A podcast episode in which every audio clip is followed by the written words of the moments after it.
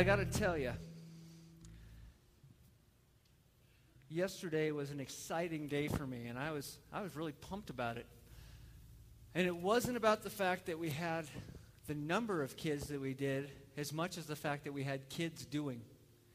The fact that kids said, you know what, I'm going to give up my Saturday, and parents as well, said, I'm going to give up my Saturday, and I'm going to go and I'm going to step into the uncomfortable. Because I'll be honest with you, it was, it was a little bit uncomfortable at the, at the nursing home. As you walked in, you have people sitting in, in wheelchairs and, and, people who can't hear and people who can't see. And there was one lady who couldn't even talk. And you, you're kind of like, uh, and the kids went right up to him as if there was no barrier there. And, you know, I think sometimes we get to this point where we build this barrier in our lives that, that we can't talk to certain people because we're afraid of how they might respond. Those kids just went right in there and they were talking to them and, you know, talking a mile a minute. And some of the, the folks of the home were kind of like, I don't understand what you're saying, but it's okay because they were just having a great time and they were so grateful that our kids gave of time to go and sit with them and they sang some songs and it was it was amazing and I was so excited to see it all happen. And,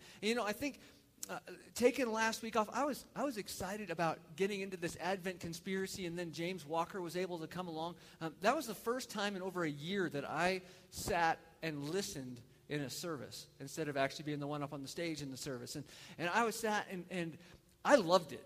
I don't know about you guys. I know that he took last week, he took about two months worth of Bible college material and crammed it into a half an hour. So some of you, your heads were spinning, and I apologize for that.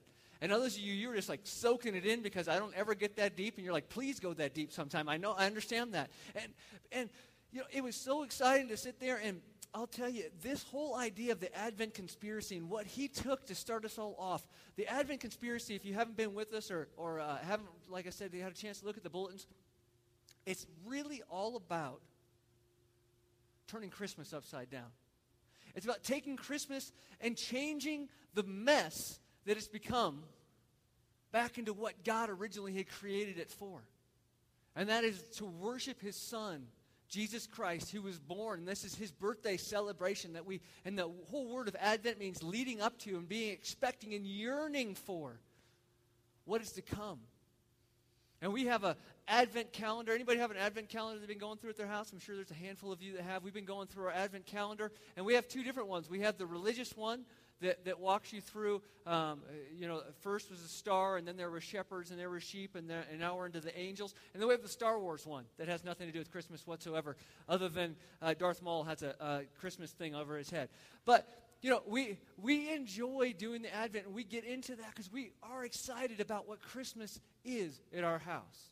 And I hope that you are too. And not that Christmas is this major consumeristic holiday that we can buy and give and receive and because that's really not what it's about. And I think that is what James was trying to encompass last week. If you weren't here last week, we had a, an apologist, uh, a person who's a defender of the faith, come and share with us about who Jesus is. And he talked about it from the Islamic perspective, and he talked about it from the Mormon perspective, and he talked about it from Jehovah Witness perspective, and, and even some other different things. And then he talked about it from our perspective and who Jesus really is. And if you can't tell that I'm a little bit excited this morning, I apologize. I'm talking really fast, and I'm really excited because I want to I want to see lives change. And I think it starts right here when we understand who Jesus is and what this holiday is all about. Because when we understand who Jesus is, and we understand that God gave his one and only son for us.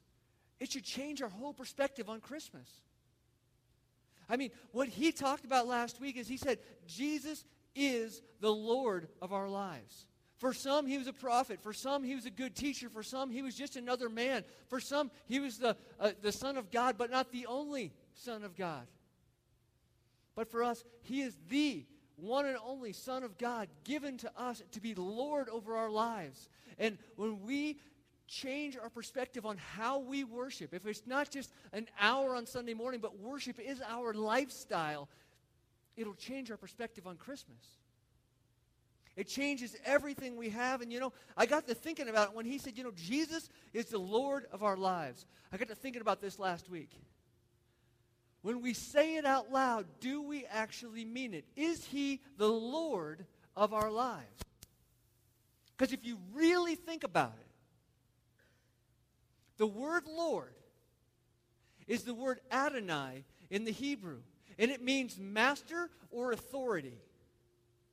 Would you say that Jesus is your master or your authority?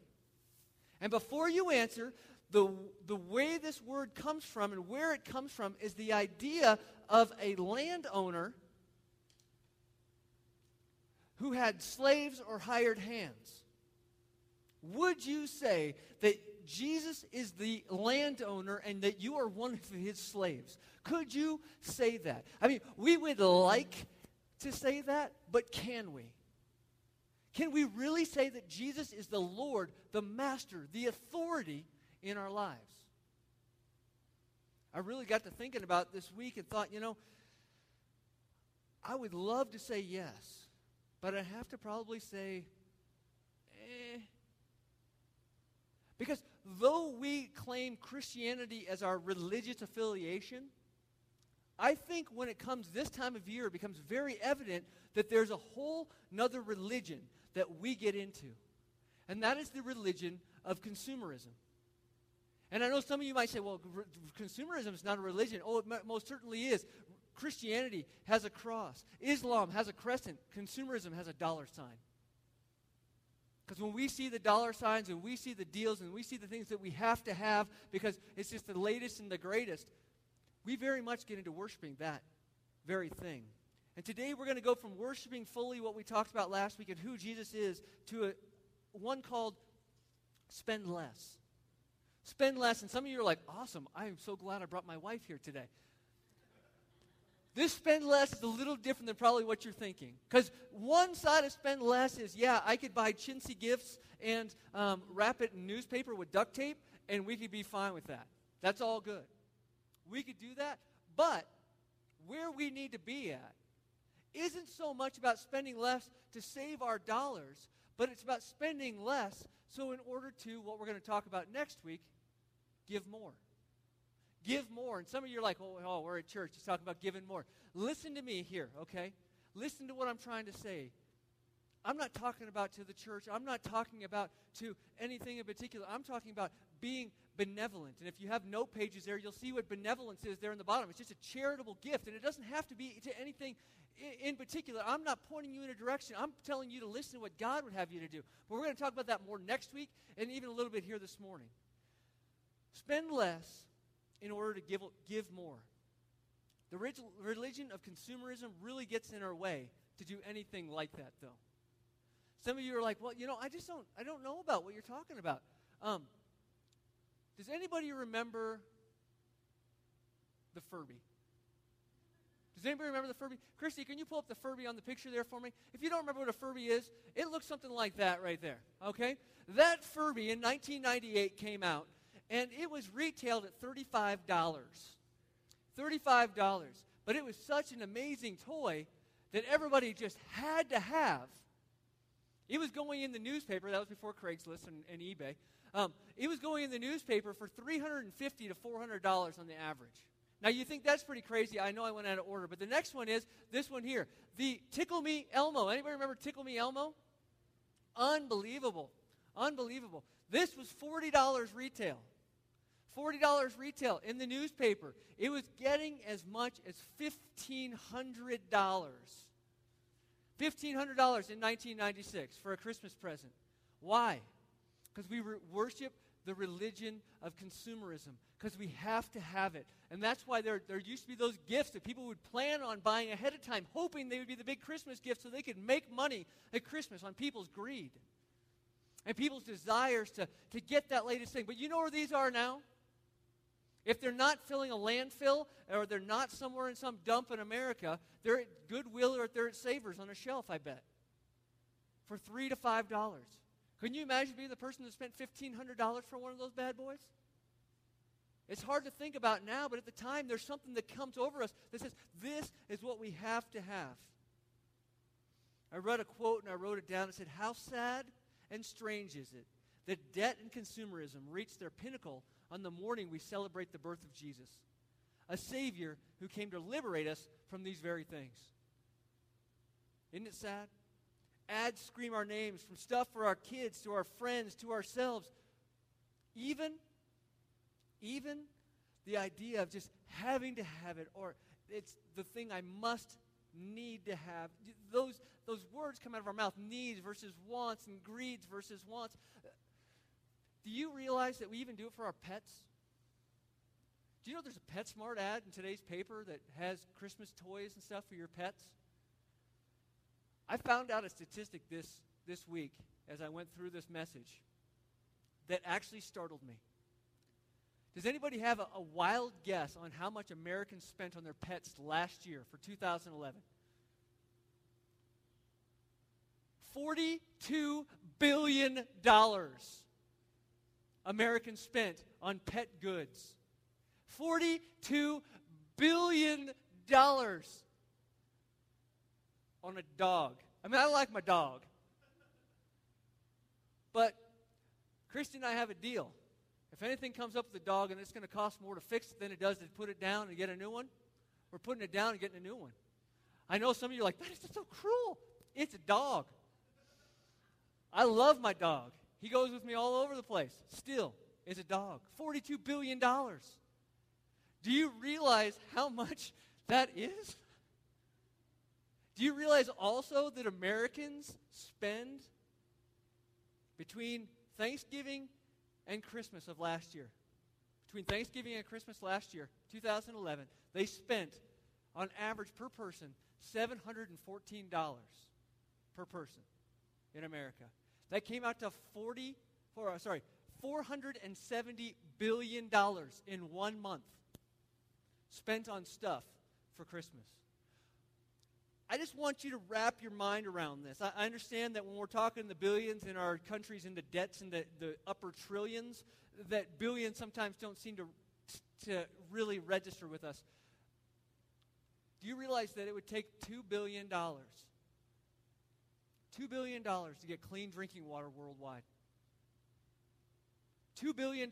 We spend 40, 470 billion in one month on stuff that's not going to be worth anything next week but two billion to get clean drinking water. Some of you are like, well, you know, what's that all about? Do you realize that 30,000 people die every week due to poor drinking conditions because of the, the stuff that's in water? And 27,000 of those 30,000 are kids under five? Heartbreaking. And yet we go out and we spend all kinds of money on stuff that doesn't matter. And I say stuff that doesn't matter, and some of you are like, well, what are you talking about? I asked a question this week on Facebook. I'm not sure if you saw it or not, but I put, What defines for you a good gift? Now, everybody that answered gave me the Christian answer. They said, well, just time with family and thought that counts. And all that's, that was the majority of it. I have a feeling that if on, on Christmas morning there's nothing under the tree for them and their kids like, I saw what you put on Facebook. I was just, I'm just here. I'm, we're spending time with the family. You know, th- that's not going to fly well because that, though that's what we want and that's what we want to believe, that's a hard thing for us because we want stuff. But $470 billion. Two billion would take care of water. You realize that $30 billion a year would take care of world hunger? So, not a great mathematician, but if 30 billion was divided into 470 billion. If we didn't spend 470 billion dollars in one month on stuff, we could feed the world for 15 years. Puts it into perspective, doesn't it? Puts it into perspective just a little bit. Here's the deal. At the very heart of consumerism, at the very heart of this religion, is dissatisfaction and discontentment. At the very heart of it. This quote comes from the book, The Advent Conspiracy, that I read that really got me started in wanting to do this. It says, We are constantly searching for the one thing that will satisfy us. Yet each time we trust the promises of our possessions, more barriers are raised between us and our true selves and God's plain command to love Him above all things. It's not that we necessarily want more, it's that we want, what we want is something that we can't buy. If you want today's sermon in a nutshell, if you're going to be ADD and completely phase out after this, that's fine with me. Sermon in a nutshell right here. if we want this Christmas season to be different, we must learn the secret of being content. If we want this Christmas season to be different, we must learn the secret of being content. We stand right smack dab in the middle of consumer culture, and the words of Jesus, found in Luke chapter 12, verse 15, cause us to stop and think. He says this in the NLT version Beware, guard against every kind of greed. Life is not measured by how much you own. How many of us believe that as the truth? Because I beg to say that there's probably some people in here that are like, well, you know, my car kind of defines who I am. My house defines who I am. My stuff defines who I am. Look at the NIV version. It says, Watch out, be on your guard against all kinds of greed. A man's life does not consist, does not consist in the abundance of his possessions. It almost sounds like it should be on one of those Christian inspirational posters that we put up in our office about the priorities that we have and what we go for. But what he's basically reminding us to do and telling us to watch out for is if you're not happy without something, you won't be happy with it either. If you're not happy without something, you won't be happy with it either. Or it's been said this way if you can't be happy with what you already have, why should God trust you with anything else? Why should God trust us with anything else? Despite the warning from Jesus, many of us still think that if we just had more money, then that would be enough. If we just had more, we'd be okay. John Rockefeller was actually asked the question, How much money is enough? You know what his answer was? Just one more dollar. Just one more dollar.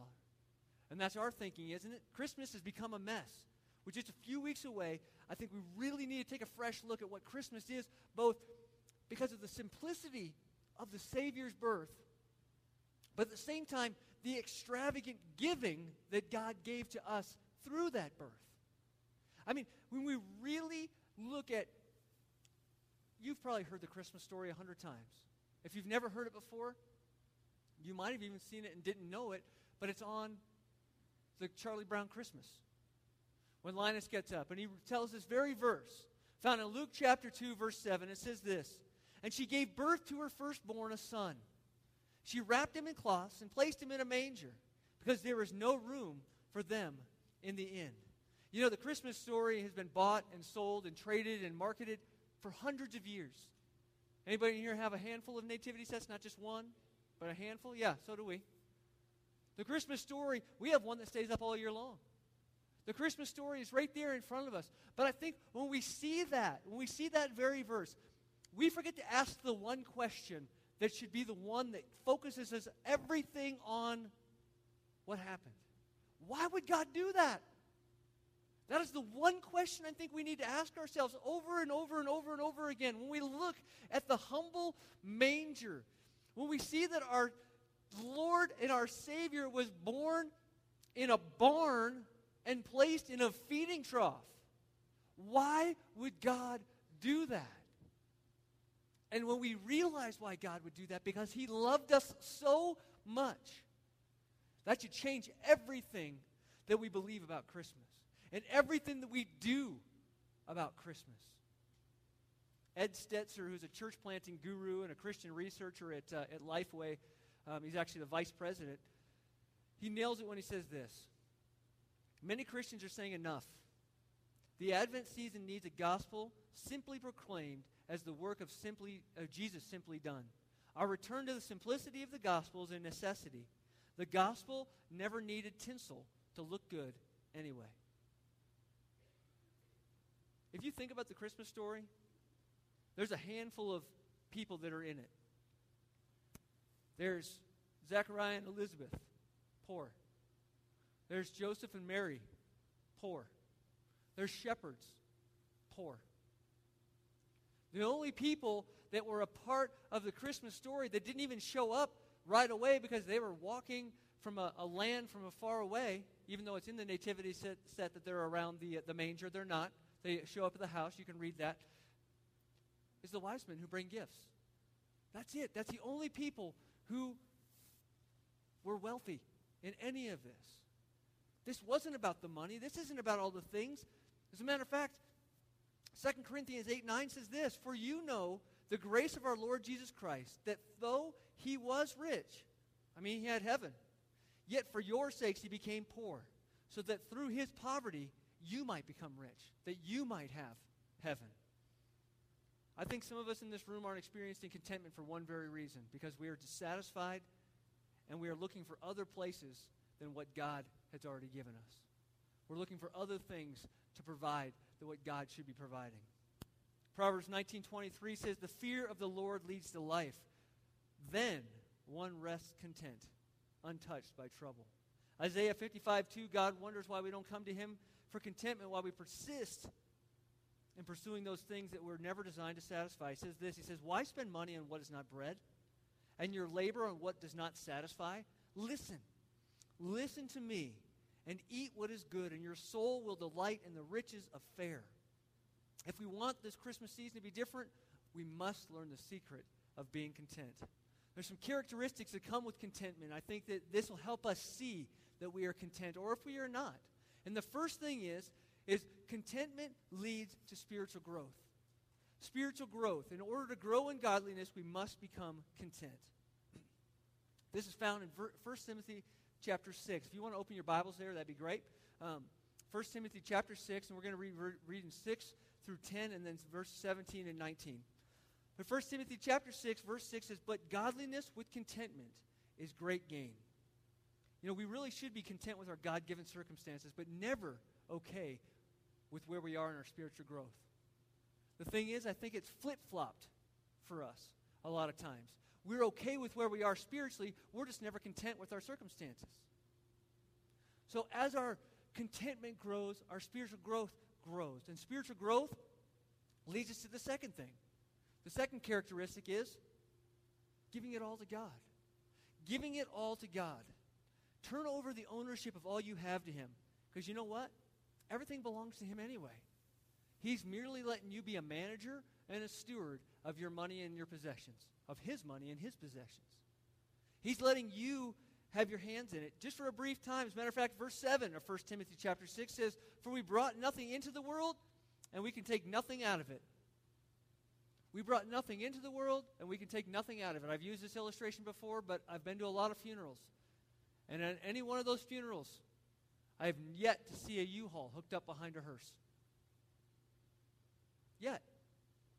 It'll be a fun day. I think maybe just at mine I will, just for the fun of it. But, you know, we think that all the stuff we're going to accumulate here matters, and it doesn't. We're merely living for a short time here. The third thing is when we give it all to God, it leads us to be thankful for the basics in life. To be thankful for the basics. Verse 8 says, But if we have food and clothing, we'll be content with that. But if we have food and clothing, we'll be content with that. The basics. Are you happy for the basics? I think a lot of times, I think a lot of times we forget about the basics because we're so focused on everything outside the basics until we lose all those things outside, and then we're glad that we have the basics in our hands.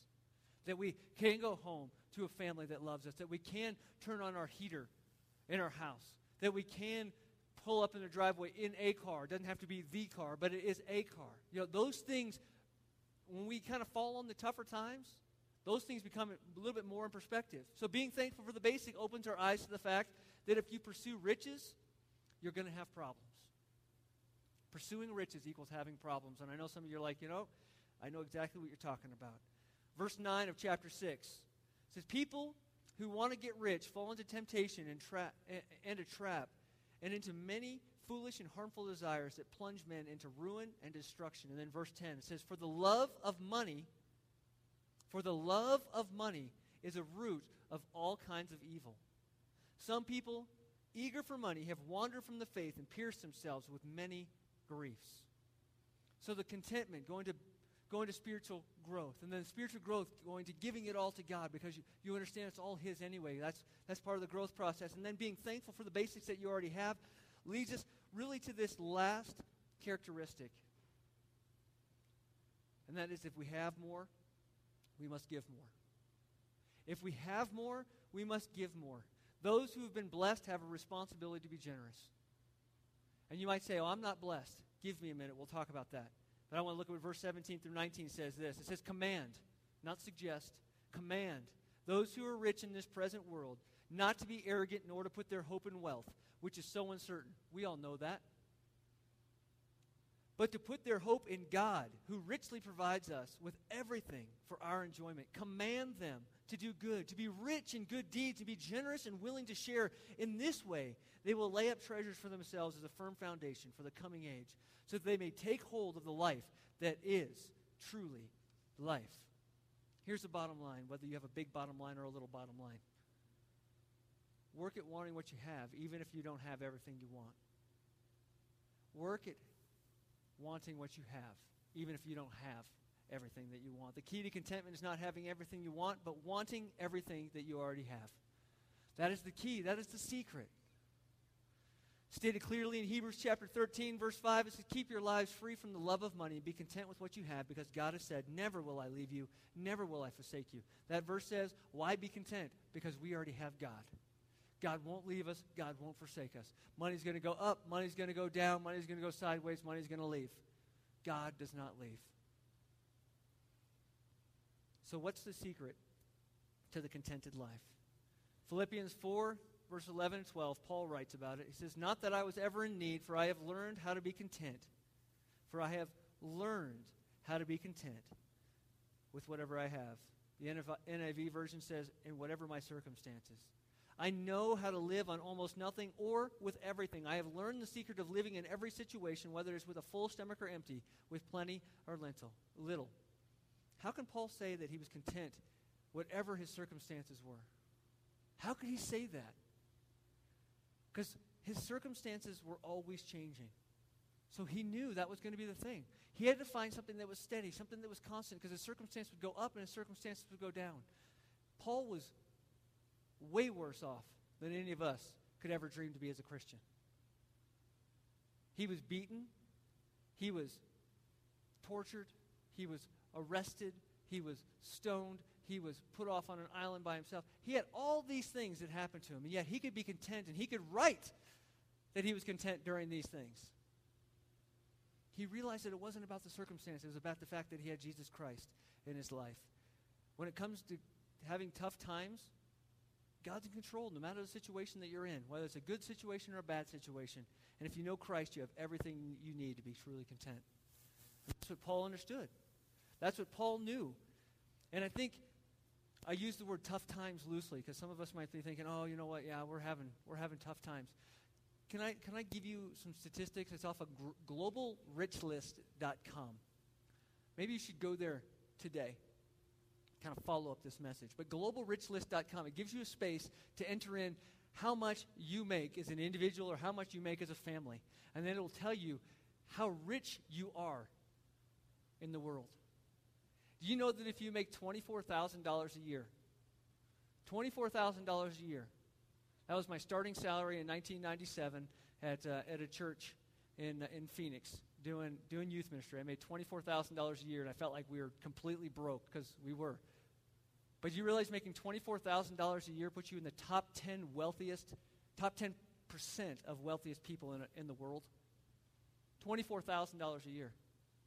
If you bump that up to 50,000, which seems to be kind of the median that a lot of things go on, you're in the top 1% of worldly wealth. Crazy to think about. Top 1%. Paul understood tough times. 1 Corinthians 4:11 says to this very hour we go hungry and thirsty, we are in rags and we are br- brutally treated and we are homeless. And I think he's being nice when he says brutally treated. But yet he could still write in 2 Corinthians, the next letter to them in 2 Corinthians 6:10. He says sorrowful yet always rejoicing, poor yet making many rich, having nothing and yet possessing everything. How can he write that? Because contentment does not come out of what we do, it grows out of what we go through. Contentment does not come out of what we do, it grows out of what we go through. Paul was a contented Christian. My question for you right here, right now, is Are you? Are you a contented Christian? Are you content with the situation that you're in?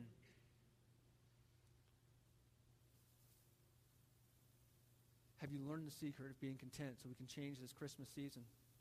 A couple weeks ago, I gave you a Christmas covenant to sign. I don't know how many of you signed it. I don't know how many of you guys just threw it away, said, no, it's not something I want to deal with. But I think, I think sometimes when it comes to what are we going to do and how are we going to do it, we talk about it in here and then we don't ever actually put it into action. So, what I want to challenge you today as, as we leave, I want to challenge you to put this into action. And I'm going to give you a few suggestions and let you kind of run with it. Because you don't have to do what I, I mentioned, but maybe God calls you to do something else. The first thing I think you should do is stop and think. In Luke chapter 2, verse 19, it tells us when Mary listened to all the shepherds, uh, all that the shepherds had told her, she treasured up these things and pondered them in her heart. Pondered them in her heart. She stopped and she thought about all these things. So I, I challenge you to do that today. Maybe even take time today to sit down and read, read Matthew chapter 1 and 2 or Luke chapter 1 and 2 that tell about the birth of Christ. And, and, not only just read them to read them, but read them and ponder them and think on them and, and really look at what Christmas is all about. The second thing is, is maybe you feel like you're in a, an impossible situation right now. There's no way I can do this. There's no way I, I am completely and totally struggling right now. Invite Jesus into your impossible situation. Do you know that Christmas is the time of miracles? The fact that God came through a virgin birth to live here is a miracle in itself. This time of year is nothing but miracles. Invite him into that struggling relationship you have. Invite him into your finances and that debt that is swallowing you alive. Invite him into that sinful habit that just keeps pulling you down. Invite him into the impossible situation and see what he can do. And trust him in it all. The other thing I challenge you to do is buy less this year and use that money to give more. C.S. Lewis believed that the best way to break money's power is to give it away. This is what he wrote. He said, I do not believe one can settle how much we ought to give. I'm afraid the only safe rule is to give more than we can spare. If our charities do not at all pinch us or hamper us, I should say they are too small. They ought to be the things that we should like to do, or there ought to be things that we should like to do and cannot because our charitable expenditure excludes them. Ask God how He wants you to bless someone else this year. Ask God how He wants you to bless somebody else here. Maybe it's giving to the unemployed. Maybe you have a neighbor who's struggling because he doesn't have a job. Maybe it's giving towards our IMB missionaries. We have that thing called Lottie Moon. We've talked about it a, a handful of times, and we're going to be giving a, a, Lottie Moon offering uh, we were talking about with the power bill. If you didn't put up Christmas lights, which by the way is killing me this year, I look at my house and it's pathetic, and everybody else's is pretty and mine isn't. But I can think in January when I'm able to write out the difference of what I think is like $150 that it costs us to put up our lights for Christmas. So I can write out that check to IMB missionaries and know that's going towards something other than PNM. I'll feel better about it then, but right now it's just tearing me up inside. Maybe that's what you have to do. Maybe uh, you're in the process of doing the, we said spend cash between Thanksgiving and Christmas. That was one of our other challenges. Spend cash and save those, save those, that change to give towards our benevolence fund, which we have a fund specifically set up for people who are in need in our church and even outside of our church if somebody comes. And save that change. And next week I'm going to bring in one, a, a big change jar. I was thinking like a big, huge five gallon one, like people fill up, but I'm afraid it'll only be this big and it'll look really pathetic. So we'll, we'll start small and go big from there. But, um, you know, bring your change. And we're going to bring that all on Christmas Day. But if you're not going to be here Christmas Day, we'll have it up here for you to do. Put your change in that to, to give towards somebody else. I don't know what it is. Maybe even tell your family and close, close friends that you don't want a typical Christmas present this year. Now, this won't work if they weren't going to get you anything anyway, but, but if they were, if they were, tell them to, to give money towards an orphanage. Tell them to give that money towards something else. Because honestly, if you put a category of things that you need, what would be in it that you still need?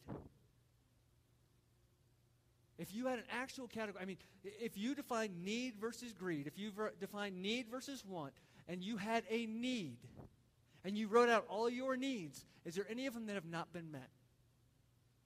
If, if that's the case, then ask for that. An iPhone 5 is not a need. I will let you know that now, okay? Well, for not you, for you guys. But um, the, the thing is, as we need to define that and say, can you give it towards a ministry. Give it towards CareNet Pregnancy Center. Give it towards Joy Junction. Give it towards something local. Give it towards whatever it might be. It doesn't have to be towards you. Say, write it in my name if that's what it has to be as a gift. But spend that money elsewhere. How many of you, I have no idea what time it is because this clock thing isn't working, so I apologize if I'm going long and I'm getting there. Um, the, uh, how many of you will buy a $50 gift card to Best Buy for somebody and then in turn get a $50 gift card to Best Buy as a gift and, and you kind of do that. I mean, it doesn't have to be Best Buy or it doesn't have to be $50, but anybody ever done that? You're like, here, here's your gift card. Oh, here, here's yours. Thanks. Now I have to go buy something that's more than that because I don't want money left on it, and now I have to spend extra. And it, you know, it, it becomes a cycle, and it's all for something that you really didn't want to begin with because they didn't know what you wanted. That's why they bought you a gift card. How about we reconsider how we do Christmas? You know, Christmas really is about Jesus. The gift has already been given. All you have to do is receive it. I don't know how many of you guys know Jesus Christ, your personal Savior, but if you do not know Jesus Christ as your personal Savior, and you're wondering what I am talking about this morning, I want to talk to you specifically about that this morning. That is what we are here for, to share Jesus Christ and His love with you. So if you do not know Jesus, it's not something to be ashamed of. It's not something to say, oh, everybody else in here does and I don't. Well, that means you need to get to know Him. We were watching a, a, TV show called Last Man Standing last night. It was a, it's a Tim Allen show, and uh, it was recorded, and we were watching it, and they got into a little thing about heaven. And it's so interesting to hear the perspective of heaven that as long as you're a good person, as long as you do what you're told, as long as you follow the golden rule, as long as you do this, you'll get to go to heaven. And then the other side of the argument during the TV show was that there is no heaven. Heaven is just there to make people have a hope so they feel better when they get older or whatever. And it was kind of this weird explanation. And it's just so odd to hear what people have to say when Jesus very clearly said how you get to heaven. He said, I am the way, I am the truth, and I am the life. No man comes to the Father except through me. That is why he came. That is why we celebrate Christmas, and that is why we celebrate Easter, because he came, he lived, he died, and he rose again. If you do not understand that, I want to talk to you this morning. I'm going to step back to the back as the band comes forward after I pray. Father, thank you for today. Thank you for who you are, and thank you for your Son, Jesus Christ. Thank you for the blessings that you have given us that we don't even realize the basics of life that we have that's so much more than anybody else. We understand that there are people all over the world, over 2 billion people in the world that live on $2 a day. We spend more per person at Christmas than they make in an entire year. But God, yet we're not satisfied because we're not looking in the right place. Help us to look to you this Christmas season and throughout our lives. That God, we can do so much with the things that you have given us. You have given us blessings upon blessings, and we can turn and bless others in return. Help us. Put somebody in our path that we can reach out to and help. We pray this all in your name. Amen. I'm going to step back to the back. Once again, if you do not know Jesus Christ, your personal Savior, I want to challenge you to come back and talk to me about it. While we sing these last two songs, come on back. I'll be back there.